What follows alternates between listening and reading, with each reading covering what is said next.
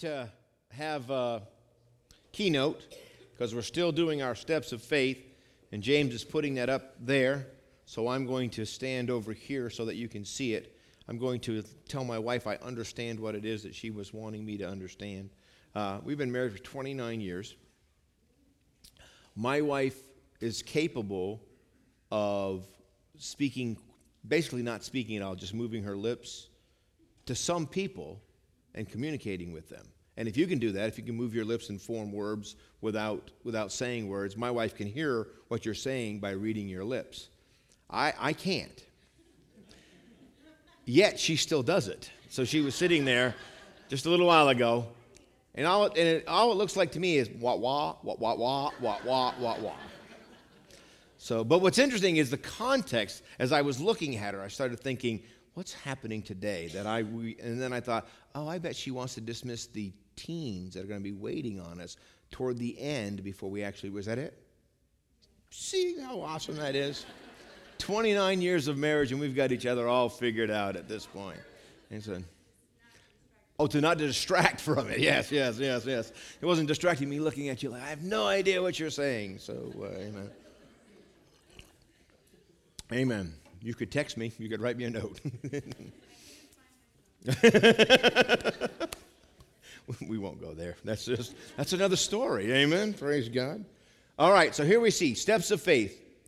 E is for eternal life, lesson 3 of 5. So we have the S, the T, the E, the P, and the S. And some of you might have noticed, those of you that are very attentive, will have noted that we put the periods after the S, T, E, P, and S so that you could understand that it is an acronym, and we are teaching through those. So we've done S, and we've done T, and now we're on the E. The S is for Savior. The S is not for salvation.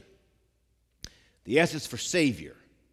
Because your salvation is dependent upon your Savior. And it's very important that you know who has saved you. It matters that the church is not your Savior, that a preacher or your parents, not your Savior. Jesus Christ and the blood of Christ. What can wash away my sins? Nothing but the blood of Jesus. This is all my righteousness. Amen? That's our Savior. Number 2 is the letter T. So lesson number 2 was the letter T, trust God. You can just say that, but I add this on purpose. Trust God at His word. Here's the problem in American Christianity. Much of American Christianity has people trusting God according to their thinking about what God says. That's not the same thing. Trust God according to His word. In other words, what God actually says about this, trust Him. How many of you have ever read a passage and thought to yourself, I don't understand everything in this passage? Raise your hand if that's true for you. Raise it up nice and high. Don't be ashamed if it's true. See, everybody, if anybody didn't raise their hand, come on up here afterwards because I have some passages I want to talk to you about because I would love some insight on a couple of passages. Now, let me give you a help with that. When there are things in a passage that are not clear, simply focus on what is clear. Do you understand? Simply focus on what is clear. If you read a passage and you say, I don't understand this part of the passage, well, what part of the passage do you understand? And if you will put your focus on what is clear, often that which isn't clear will become clear. But if you take that which is unclear and go according to your thinking, or just as bad, start asking other people what they think, what you'll end up with is opinion. You don't need opinion. You need God's word. Do you understand? The word of God is quick and powerful. The word of God is capable. The word of God is the word of God. It is actually God speaking to us. And all we need is these 5 steps. Are for your life. The idea behind this originally was what are the first 5 things anybody needs to have to start walking with God? That was the idea. But what I realized is this, we need these 5 things all of our life. They are the beginning and they are the end of our faith. And we'll see that as we go through this. So the first one is Savior. The second one is trust God at His word. And then today we're going to look at E is for eternal life. I appreciate the songs that were sung this morning. You have no idea how much I truly, and I mean this with all of my heart, you have no idea how much I truly appreciate all of those who are involved in the music here in our church. And by the way, if you could be in the choir and you're not in the choir, I have to ask you, why are you not in the choir? The choir is a tremendous encouragement and help to our church family. I can't sing. I would be in the, I as a pastor would not be ashamed at all to stand in the choir for the beginning of the service if I could sing. I just can't sing. So anyway, if you can't sing, you don't have to be in the choir, by the way. If you can sing, you ought to be in the choir. And you say, yes, but it's a little bit of a commitment. In eternity, I think you'll say, I wish I was in the choir. Wish I'd spent some time in the choir. I think it could have been a great help to other people. We are really blessed by those of you that can sing. We are. I am greatly encouraged by the music here at Tidewater. It matters, and I'm so thankful for it. We're going to miss Jimmy and Ann in just a little bit as they go to China. The music program will continue, by the way. Jimmy and I are meeting following the morning service to discuss how this will take place and how we will go on. But if you can play an instrument, if you are capable of playing an instrument and can sit in a chair, then do it. Play an instrument, sit in a chair. I say this, we're going to talk more about this tonight. One of the things, I'm not going to go into great detail. During the time that I had shingles, I was also having a physical. And for the third time in 5 years, I had traces of blood in my urine, which is not normal. And as a result of this, they sent my blood off to be tested. It's cytology. Basically, it means to look at the cells, to find out what was wrong. And it came back negative, which means they found no cancer cells in my, which is great. That was good. But my doctor said, but something's still wrong, or this wouldn't be happening. And anyway, so it was about a week from the time that I we sent the sample off to the time we got the answer back. And what's funny is when they kept talking about sending it off to cytology. They did a full urinalysis, but separately they did the cytology. And I kept thinking, why are they looking at the cells? What's so important about it? So I looked up the testing to find out what it meant. And here's the answer: cancer. That's the answer, cancer. And so I thought, wow, is it possible I have cancer? Surely I don't have cancer. But how many people sitting here today who don't have cancer think to yourself, I wonder if I have cancer, right? We don't have cancer. Cancer happens to other people. But as I was thinking about it, of course I was, as my wife will tell you, I was stir crazy anyway, sitting at home in great pain, couldn't do anything, couldn't go anywhere. So I had a lot of time to just pray and think about it. And I thought, if I have cancer, then there's a few things about Tidewater I'm going to change. And then when I found out I didn't have cancer, I thought, I'm going to change those things anyway. Because there are a few things that I think God wants to do. I really believe with all of my, you have no idea how happy I am and how great this church is, what God has done, and how great our God is. The peace that I have about how good God is. Boy, I want other people to know this. Really, you are such a blessing when people visit our church. You are such an encouragement to them. You are such a help to them, and I am so thankful. We need to be ready to receive the people that God wants to send. I really believe that God wants people to know how great He is. That to live not in the flesh anymore, to walk after the Spirit and to not walk after the flesh, to say no to our selfishness. We are wasting time. We are going to be gone soon. We're going home, guys. We're going home very, very soon. Some of us sooner than others, but we are going home soon. And I mean this. Those are the youngest person in this room. It'll be just like this. You'll be my age. How do I know that? Because just like this, I was my age. And then we're going to be, I don't know, you pick the age of somebody else. I don't want to pick somebody older than me. That makes people upset sometimes. I'll pick Mrs. Dryley. She doesn't get upset. Then we're going to be Mrs. Dryley's age, right? If she does, she never told me. So we're going to be Mrs. Dryley's age. And then we're going to be gone. Or we're not going to make it to Mrs. Dryley's age, and we're going to be gone. And guess where we're going? If you were in Sunday school this morning, we're going to the New Jerusalem. Amen? 15,000 miles by 15,000 miles by 15,000 miles high. That's a city right there. Amen? And it is made of translucent gold. And Jesus is the light thereof. Yeah? Man, the tree of life is there. And the water flowing from the throne is there. And it is just around the corner. Those of you in the military, those of you that have ever been deployed, look, we are on deployment here now. That's why we're here. That's why we're here. There's just a little bit of time left, just a few more years. For some of us, it may be less than a year, and we won't be here anymore. Eternal life is right around the corner. And if you're a new creature, if you're born again, you already have it. You already have eternal life. You are a new creature. Old things are passed away. Behold, all things, everything is new. And yet so much of American Christianity is not living in the newness of our eternal life. And we'll talk just a little bit about this morning. I'm just going to take a couple of minutes. The introduction may be as long as the message this morning in a sense. I just realized I didn't get this. I need this to turn the pages, if you will. I appreciate the AV booth. By the way, if you can be involved in the AV booth and you're not, you should do that too. Please help. Really, please help. I guess what I'm saying is, if you can be involved in greeting people when they come into the building, do that. Sunday school, do that. Do it. Please, please be involved. There's a lot of people who need Jesus. And they don't know anything, and they visit this church and they visit other churches. And if they visit this church and we're here with kindness and help, then they can keep coming. If the choir is a blessing when they hear it, that helps them. They don't know anything. You understand that? The preaching and the teaching is not the most important part to most people that are visiting churches. It's the other things, if you understand what I'm saying. And we know the other things aren't the key. Christ is the key, but most of them don't know that yet. So help them. Be here. Be ready. Be prepared. Be not selfish is really what it comes down to. We must do less us and more Jesus. Praise God. Well, I hope you understand that. I hope you agree with me. All right, let me see if I can turn the pages. If not, James will take care of that for me. E is for eternal life. John 17:3. This is my life verse. First time I read I'm not joking. The first time I read this verse, I laughed out loud. And here's why. Because I had heard so many things as a young person up to the age of 22 about what heaven would be like, what eternal life would be like. And here's what the Bible says.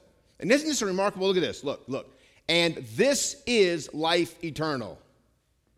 Right? How did I never heard that before?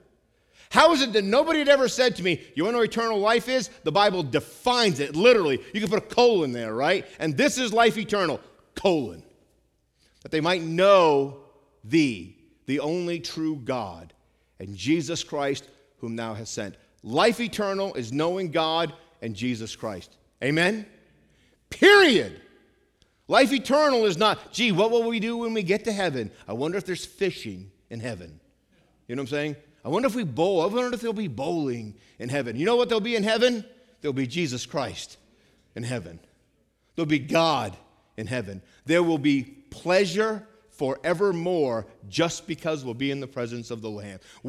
I promise you, we will shout, even the Baptists will shout in heaven. We will rejoice. We will have a wonderful time. I don't have any idea. I was picturing as John was teaching again, and I've done this before, 15,000 miles. Again, that's from New England to Florida and all the way out to Colorado. That's a 15,000 mile square.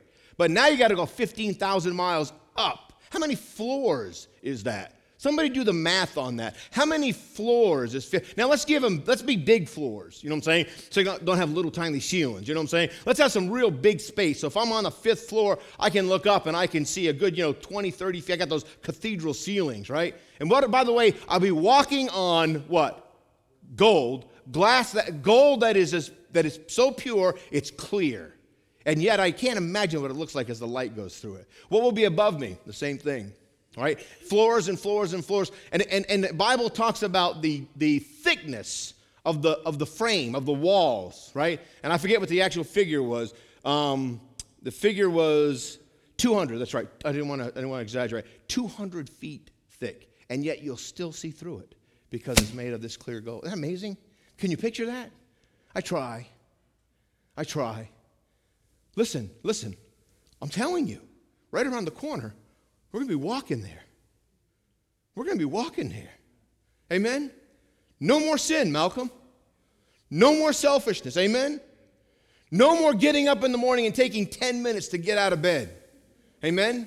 Right? Some of you know what I mean when I say that. Some of you are just lazy. That's not what I mean when I say it takes you 10 minutes to get out of bed. I'm not talking about hitting the snooze button. I think that's 9 minutes on most clocks for some reason anyway, okay? That's not what I'm talking about. What I'm talking about is just the pain of getting out of bed because our knees don't work like they used to, right? And some of you understand that. Listen, it's all over soon. And here's the wonderful thing. No tears. Amen? No tears. She's going to wipe away all of our tears. It'll be gone forever. Man. Man was created not to have eternal life. Man was created with eternal life. Write these down. Please write these points down. These keynotes will be available as a series when we're done, by the way. But please write these down. Take them home and study them for yourself. Point number one, man was created with eternal life. Not to have eternal life when, by the way, let me say this. Does anybody know what the Hebrew word for man is? Raise your hand if you know what the Hebrew word for man is. Anybody? Adam, right? It's Adam. So when we have the name Adam, you know what the word name Adam means? It would be like calling Fido dog, okay? That's our dog. What's his name? Dog. Why did you name him that? Because he's a dog, right? Adam is Adam. It's the Hebrew word for man. Man, Adam, was created. When Adam was created, he was created with eternal life. Let's read this together. And the Lord God formed man, Adam, of the dust of the ground and breathed into his nostrils the breath of life, and he became a living soul. Praise God. And the Lord God took man, put him in the Garden of Eden to dress it and to keep it. And the Lord God commanded the man, saying, of every tree of the garden thou mayest freely eat, but of the tree of the knowledge of good and evil thou shalt not eat of it, for in the day that thou eatest thereof thou shalt surely what? Die. So he doesn't eat of it. Let's say he doesn't eat of it. What happens if he doesn't eat of it? He lives. How long? Forever. The body that we are living in was created to last forever.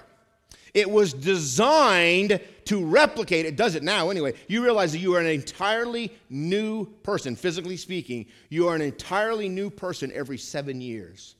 Your body recreates its entire self every 7 years. Isn't that fascinating? Here's the problem. Somewhere in your teenage years, and some of us remember when this started happening, it didn't do as good a job anymore, right? Why? And the answer is death. That's why. Death. We'll talk more about that, but that's why. But if he hadn't eaten thereof, he would have lived forever. Now notice what it says in Genesis 1:31. And God saw everything that he made. God saw everything that he made, and behold, it was what? Very good. And the evening and the morning were the sixth day. By the way, just demonstrating evening and morning are written in here on purpose to demonstrate that it was 6 literal days that God created everything. If you have a problem with that, you have a problem with the Bible. Not with me, not with ICR, not with Answers in Genesis. You just have a problem with the Bible because it's very, very clear. The Hebrew is perfectly specific that the evening and the morning is making reference to one calendar day. And the evening and the morning were the sixth day. Thus, the heavens and the earth were finished, and all the host thereof. So it's finished. Everything is wonderful. Man is a living soul, and as long as he doesn't eat of the tree of the knowledge of good and evil, he'll never die. Amen? And our body would have just kept replicating and replicating. And by the way, he would have had children. Adam and Eve would have had children, and guess what they would have never done? They would have never died. Never died. They would have been walking around in the presence of God in the Garden of Eden forever. That's it. Isn't that wonderful? And it is. And it is. And by the way, here's the problem. This is a chapter. This is literally a chapter in your Bible, one chapter long. It took mankind one chapter to mess everything. I almost said a word my wife doesn't let me say, okay? To mess everything up, okay? Okay? I almost made it PG-13, you know what I'm saying? To mess everything up. That's what we were going to do. Number two, Adam brought all death. All death. Every death. Has your cat died? Anybody lost a cat? Raise your hand if you've lost a cat. Anybody ever weep because your cat died? Or your dog? Anybody lost a dog? A goat? Just kidding. You can blame Adam for your cat dying. Your cat wasn't designed to die any more than you were. The animals would not die. We're going to look at that. All of creation is subject to death because of Adam. On the day that he ate thereof, death came to the planet that we live on. Death didn't just come to the planet. Death came to the universe. At entropy, all of the decay, every single bit of it, every single bit of the decay is because of death. All of it. Listen, this is so important. This is really important. One of the things that evolutionary scientists do is they say this: if everything that God made is great, then why are viruses and bacteria, why cancer, why these things? And the answer is death.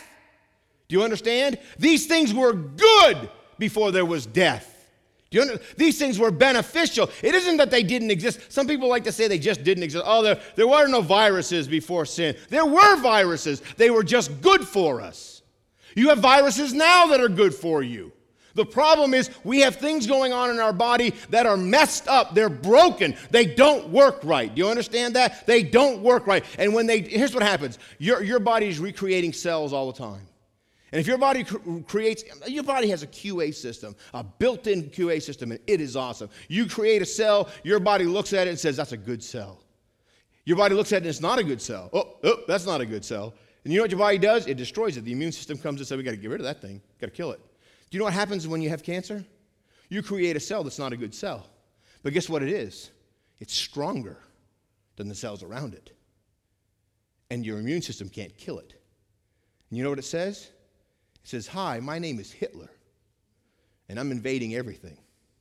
I'm taking this cell, and I'm taking this cell, and I'm taking this cell, and I'm taking this cell. Why? Death. Where did that come from? Adam. All of it. Every single bit of it. The mess we're in is our fault. All of it. And when the woman saw that the tree was good for food and that it was pleasant to the eyes, and a tree to be desired to make one wise, she took of the fruit thereof and did eat. And she gave also to her husband with her, and he did eat. So, okay, on the day that you eat thereof, thou shalt what? Now listen, notice how he worded this. Thou shalt what? Surely die. Now he doesn't have to say surely, right? He doesn't have to say, I'm telling you this. Everything God says, God cannot lie. He does not need to use absolutes, and he does not need to use superlatives, because everything he says is true anyway. And yet he says many statements where he includes something necessary for our understanding. Not his understanding, our understanding. And on the day that on the day that they ate thereof, they did surely what? Die. Physical death is introduced right here. All of the decay. Again, I went over it before. Every single bit of it. And the eyes of them both were opened, and they knew that they were naked. For the first time, they realized, oh no, something's wrong. We are uncovered. And they sewed fig leaves together. I don't want to be funny about this. I surely don't want to be funny about it in mixed company. But what do you think? Nope, not enough. You know what I'm saying? Well, here, let's add some leaves to it, okay? You know what I'm saying? What do you think? Nope, not enough. Man, this is just not getting it done, right? That has to be what's going on. Here they are trying to sew fig leaves together. They're trying to cover themselves, and they what? They fail.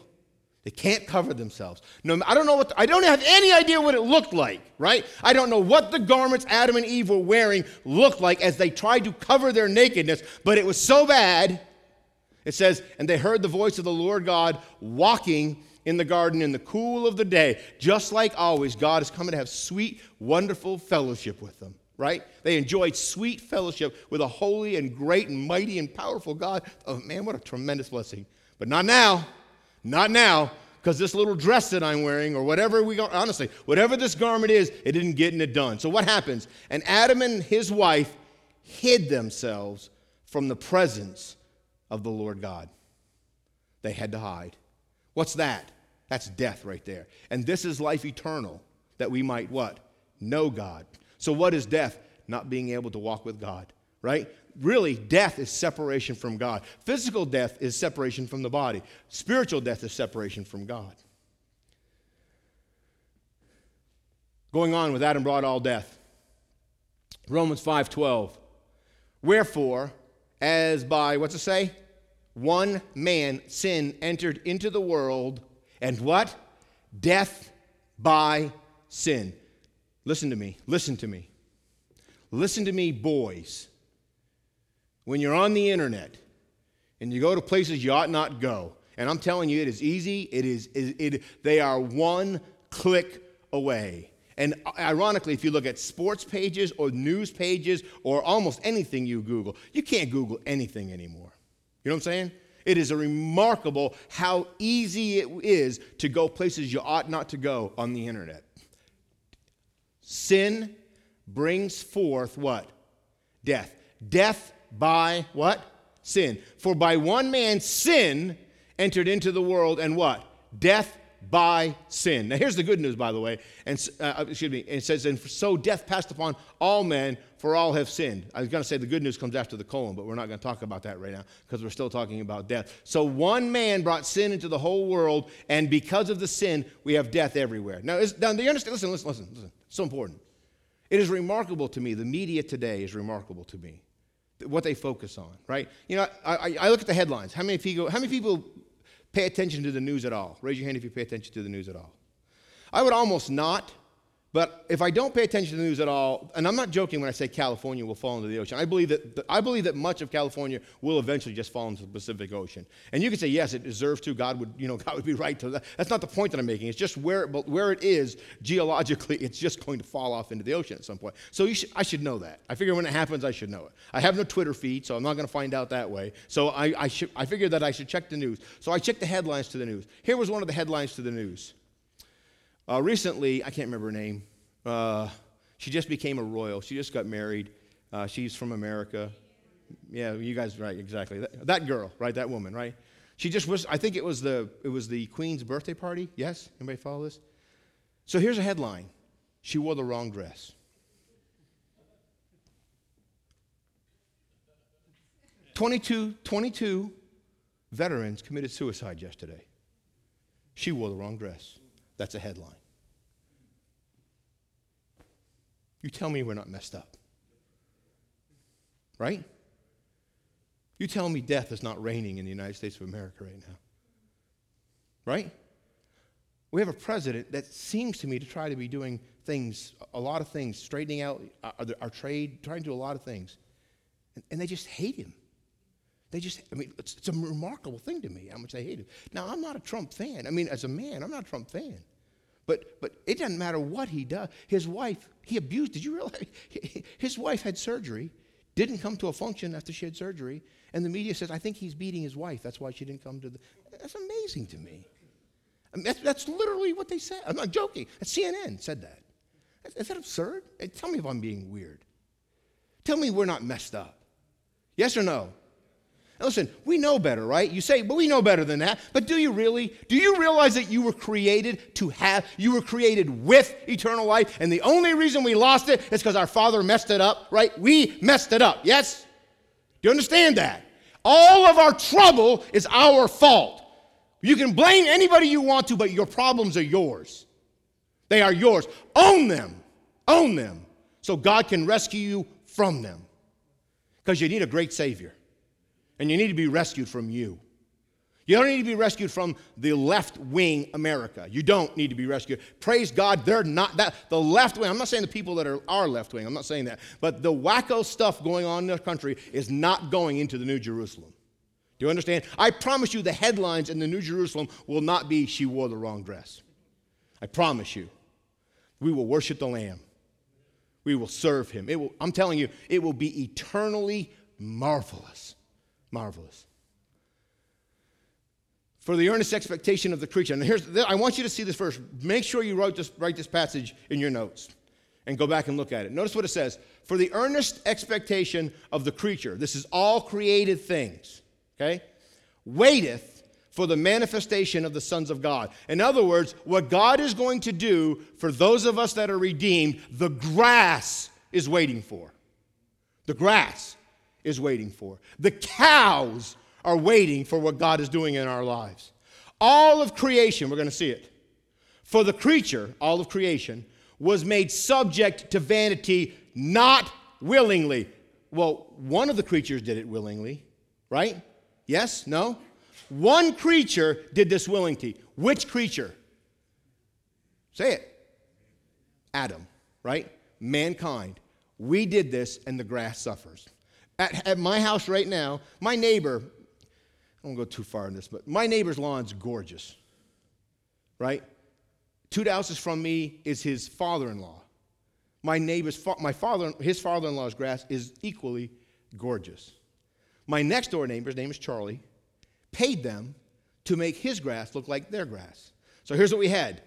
Gorgeous, our house, gorgeous, gorgeous. So we would walk out into our front, and here's what it is. It's not that I cared that much. It's just I just feel bad. I literally, like I'm bringing the property values down, right? So I said to my neighbor, if you could tell me what you did to make your grass look nice, I will do it to my grass. And this is what he said. If you'll give me just a little bit, he didn't say that. That's not true. He said, I'll do your yard for you. When I'm doing mine, he said, it'd be really easy. I just go right down and do all 4 yards at the same time. And I said, okay, well, how much would it be? And he said, no, I'll just do it. And I said, no, really, I'll feel bad. I mean, can you imagine this? Your neighbor's going by doing your yard. And it's like, yeah, good job out there. Thank you for doing that, right? So I said, no, I'll be glad to give you a little bit of money. So my yard's looking so much better this year. But right now it has brown spots in it, right? And I'm looking at his grass. Doesn't have any brown spots, by the way. His grass still looks perfect. So mine's only had 1 year of whatever he's doing right, okay? He's moving, by the way. I got to find out what he's doing so I can keep doing that. So what's that? We don't have brown spots?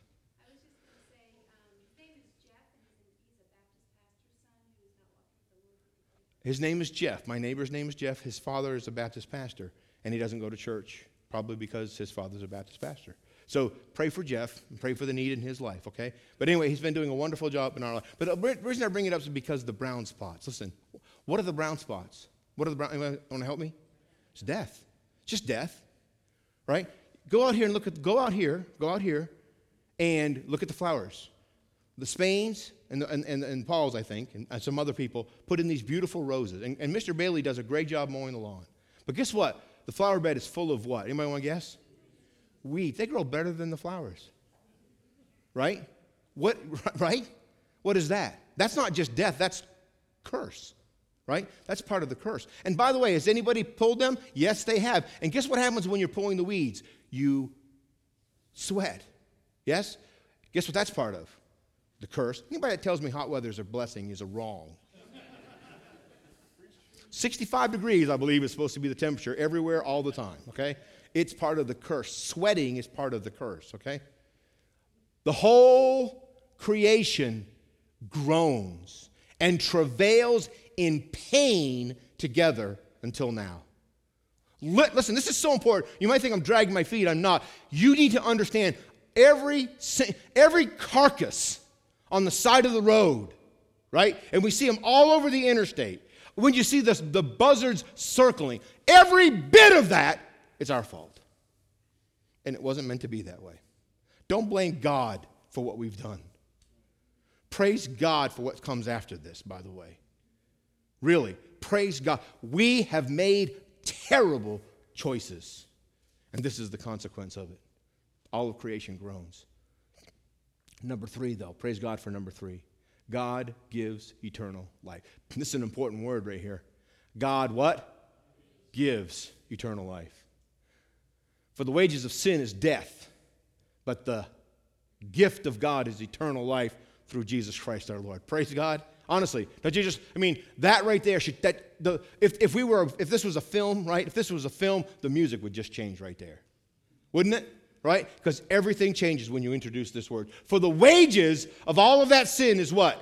Death. That's the wages. That's the earnings of what we've done. We deserve the brown grass. We deserve the weeds in the flower bed. We deserve all of that because of selfishness. Your selfishness, my selfishness. But the gift of God is eternal life through Jesus Christ our Lord.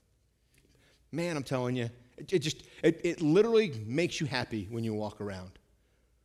I have a free gift of salvation. I have eternal life given to me through Jesus Christ.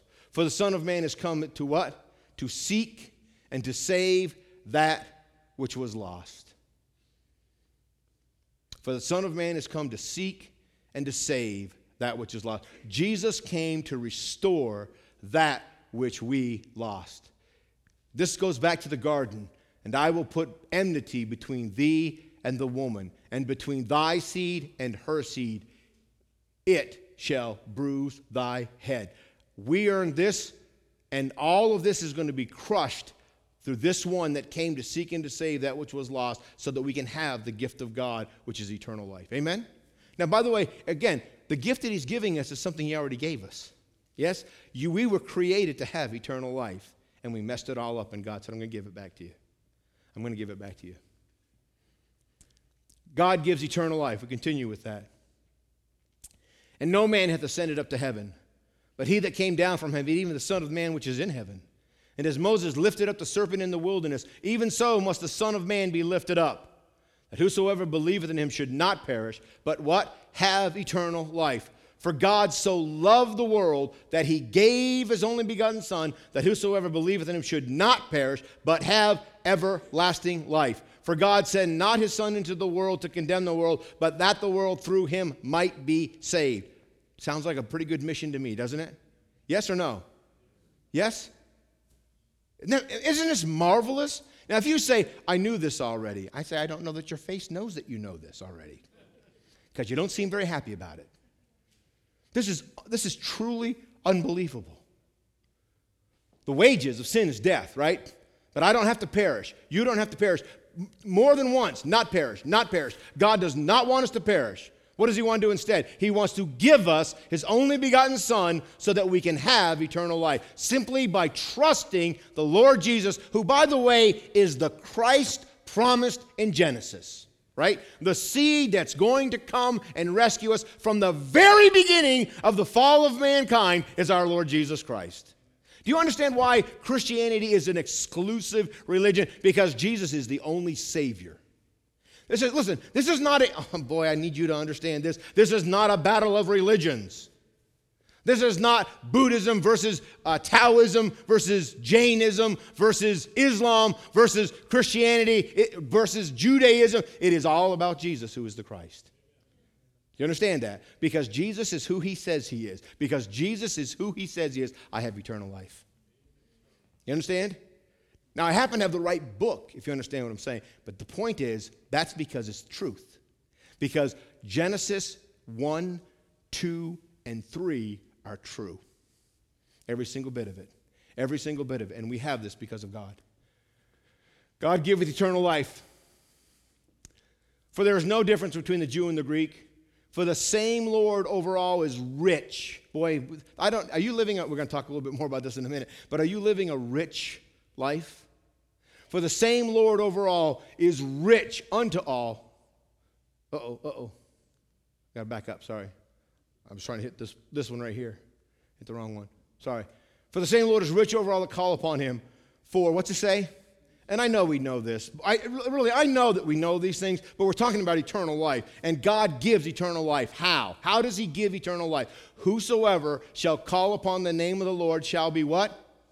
And God sent Jesus not to condemn the world, but that the world through him might be saved. And so how do I be saved? How do I be rescued? If you're here this morning and you're not rescued, how can I be rescued? Trust Jesus.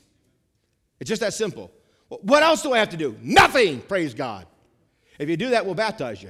You can join a church. You can have all kinds of wonderful benefits. It is awesome, but just trust Jesus. You need a Bible and honesty. That's it. A Bible and honesty. That's all you need.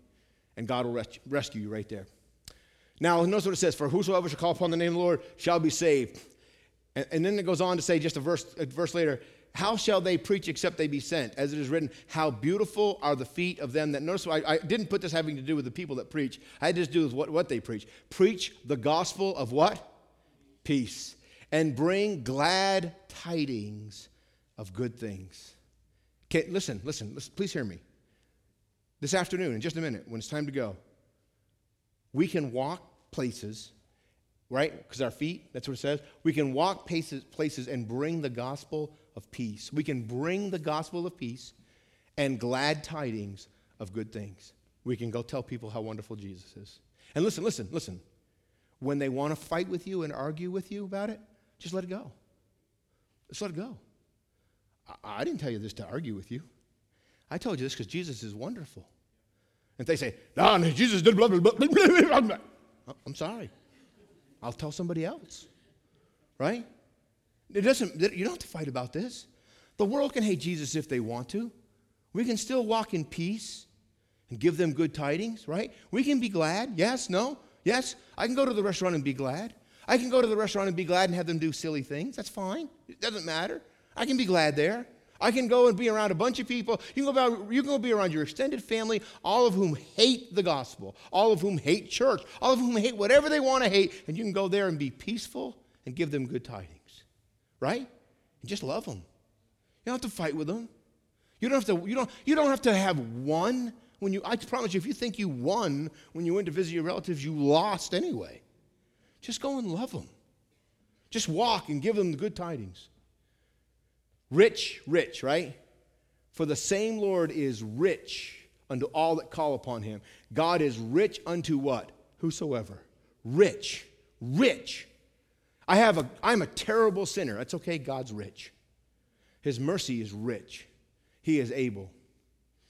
Now, number 4, and we're going to go through this very quickly because we are running out of time. Can you imagine? I mean, by the way, let me just say this. Preaching a topical message is so much harder to me than preaching a textual message. When you preach textually, the text constrains you. When you preach topically, you have everything from Genesis to Revelation, and you know that there's more that you should say. It's like, oh, we should say this, oh, we should say this, oh, we should say this. Eternal life is knowing God. So but here's the thing. Number 4 is broken into a few pieces because eternal life is these things. Eternal life is knowing God. I'm not going to read through this again. This is what I opened with, and this is life eternal. Eternal life is knowing God. Please write that down. That's number 1. Eternal life is knowing God. Once you're saved, it's all about God. Number 2, eternal life is God in you. In the last day, that great day of the feast, Jesus stood and cried, saying, "If any man thirst, let him come to me and drink.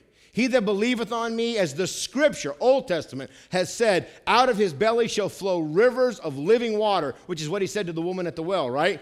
"But this spake he of the Spirit, which they that believe on him shall receive, for the Holy Ghost was not yet given, because Jesus was not yet glorified." Oh, I wish I had time to really go into this. Listen, Jesus didn't come to pay for your sins. Jesus paid for your sins to give you eternal life. Do you understand that? Oh, how we misunderstand. Listen. This is very important. Hear me.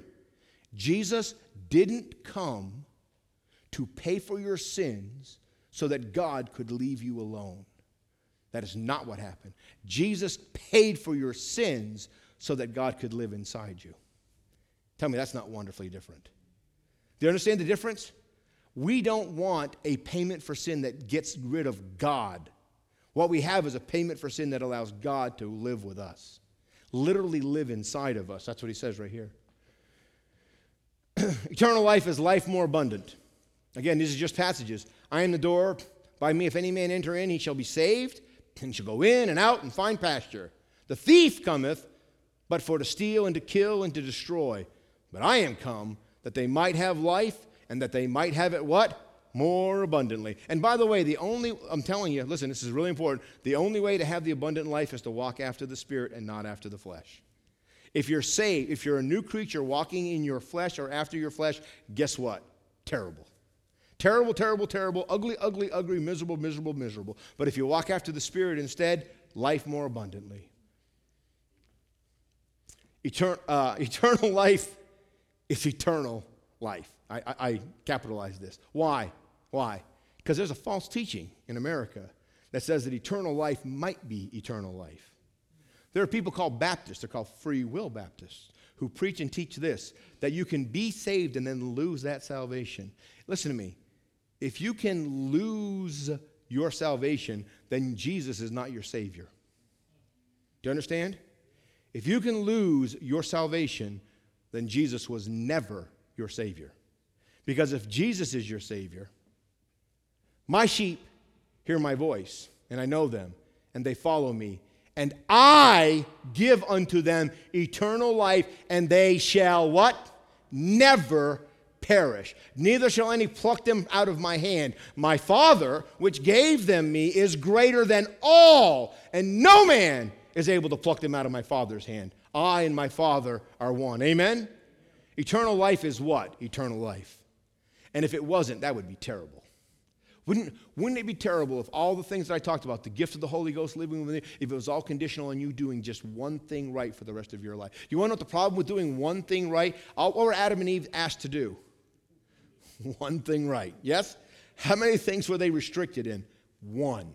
And how long did it take them to get to that one? It's marvelous to me, isn't it? I mean, literally marvelous to me. You know, how many of you have seen this? If you want your child to touch something, you know how to get them to touch it? Say this, don't touch this, right? Try it. You got a 2-year-old, put it on a table. Put it on the coffee table. If you really don't want them to touch it, don't put it. If it's something that if they touch it, they'll break, don't do this experiment with that, okay? Pick something that you're really okay, and just say, don't touch this, and then set up a camera. Eternal life is our created purpose, and this is the end. Eternal life is our, we got one more slide after this, and I'm going to dismiss the young people at that slide. Eternal life is our created purpose restored. And they sung a new song, saying, thou art worthy. Man, I love this. I love this passage. Thou art worthy to take the book and open the seals thereof, for thou wast slain and hast what? Right. What's that? That's this. Thou hast redeemed us to God by what? Thy blood out of every kindred and tongue and people and nation. And thou hast made us unto our God kings and priests, and we shall reign on the earth. Amen? This is what's happened now. This is what's happened. Eternal life is us being restored to the fellowship with God that he gave us. And listen, the dominion that, listen, please hear me. I'm done. And I know I was a little long this morning. I apologize. I wasn't here last week, so if you average it out, it really isn't very long. Listen.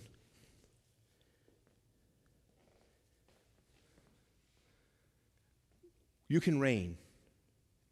Please hear me when I say this. We're going to get up in a minute, and we're going to, quote, unquote, bump into each other. Do you understand? Now, it's all going to start wonderfully well. You're going to get up. You're going to be like, oh, that's so great. You're going to have the nice conversation with the people around you. You're going to turn. You're going to talk to each other. You're going to start talking about things. And then we're going to get up, and we're going to move just a little bit. And it won't take us very long for this to happen to somebody.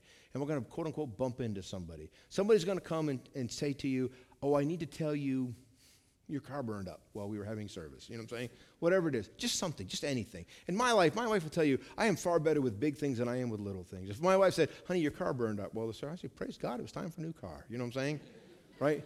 But if she says, I can't find your pen. My pen? You can't find my pen. I need my pen. Do you understand? That's not reigning in life. Do you understand? Listen. Please hear me. Reigning in life, there's something you need to understand. It's not in this one. It's actually coming up later. But I want you to, in another part of the study, but I want to say it today. If you're walking after the Spirit, then as we bump into each other, and we are going to bump into each other, we will love each other. When God says to be perfect, now the end of the commandment, the end, the goal, the word perfect and the word end are the same word. So when God says to be perfect, what he's saying is to reach the end of the commandment. And the end of the commandment is what? Charity.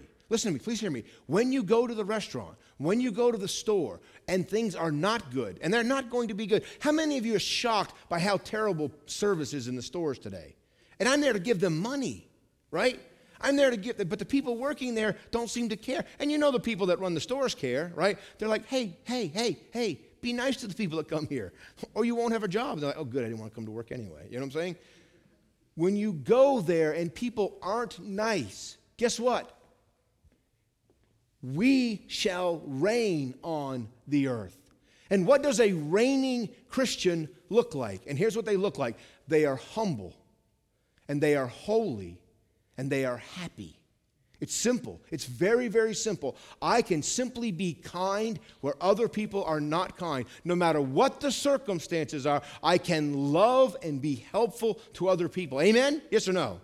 That's what people need. And see, when I said earlier, and I'm going to talk about it more tonight, about being ready to receive people, being serving, being ready, the reason that we want to be ready to serve people has nothing to do with attendance, because we don't count the attendance anyway. It has to be being prepared to help others so that they can reign in life, right? So that they can be saved, so that they can know the worthiness of the Lord Jesus, so that they can be redeemed by the blood and be changed. Amen? This is the gift of God. This is what God is doing. He has changed us so that we are no longer selfish anymore. And you can bump into me, and I can bump into you, and it'll be okay because our God is wonderful.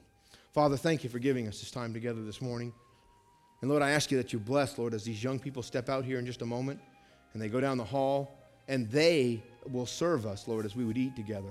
Lord, bless our conversations, everything that's done. Please, Lord, set us free from all selfishness. Lord, give us the tremendous gifts that you talk to us about in your word, that we would have the fruit of the Spirit in our lives. We thank you for these things, and we praise you in Jesus' name. Amen.